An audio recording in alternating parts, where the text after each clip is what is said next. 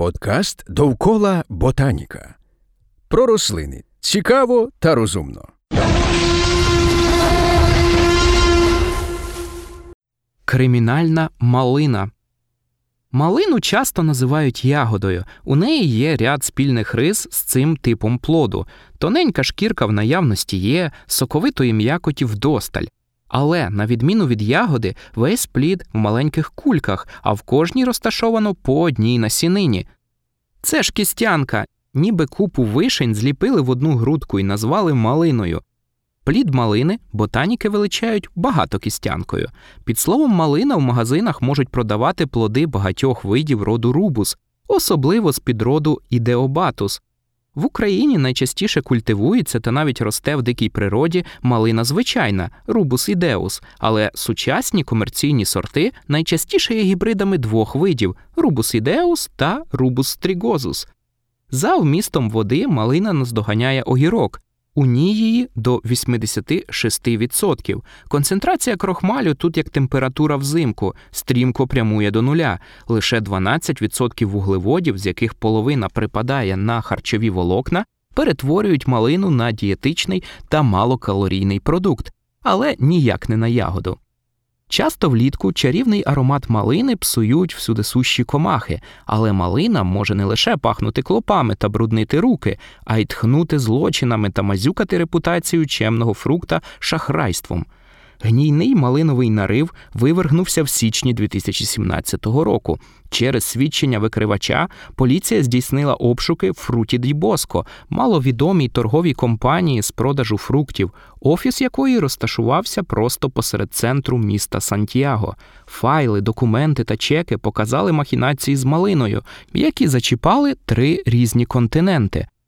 Компанія продавала в Канаду дорогу елітну малину, на яку причепила магічну лейбочку органічний продукт з Чилі. І все було б нічого, якби не той факт, що під маркуванням органік у малині були лише органічні речовини, а сама малина жодного стосунку ні до Чилі, ні до Південної Америки загалом не мала.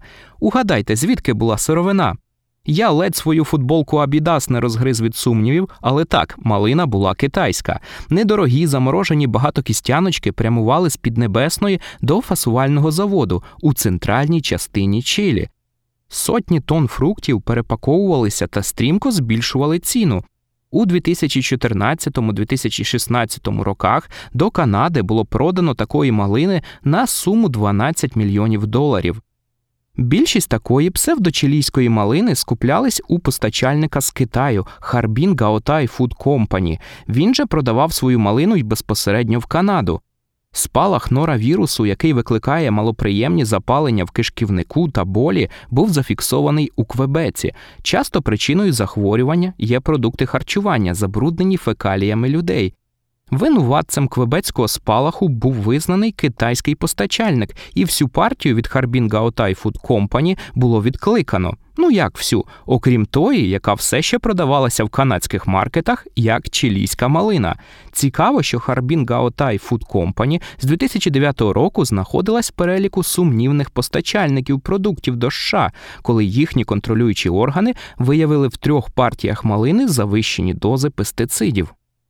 Допомагали шахрайству і політичні домовленості. Торговий пакт Канади та Чилі, який набув чинності в 1997 році, дозволяє експортерам самостійно засвідчувати походження своїх товарів. Мало того, ці шахрайські плоди потрапили до Канади без сплати мита. Офіційна партія з Китаю обкладалася 6% митом, а китайська малина з Чилі ні.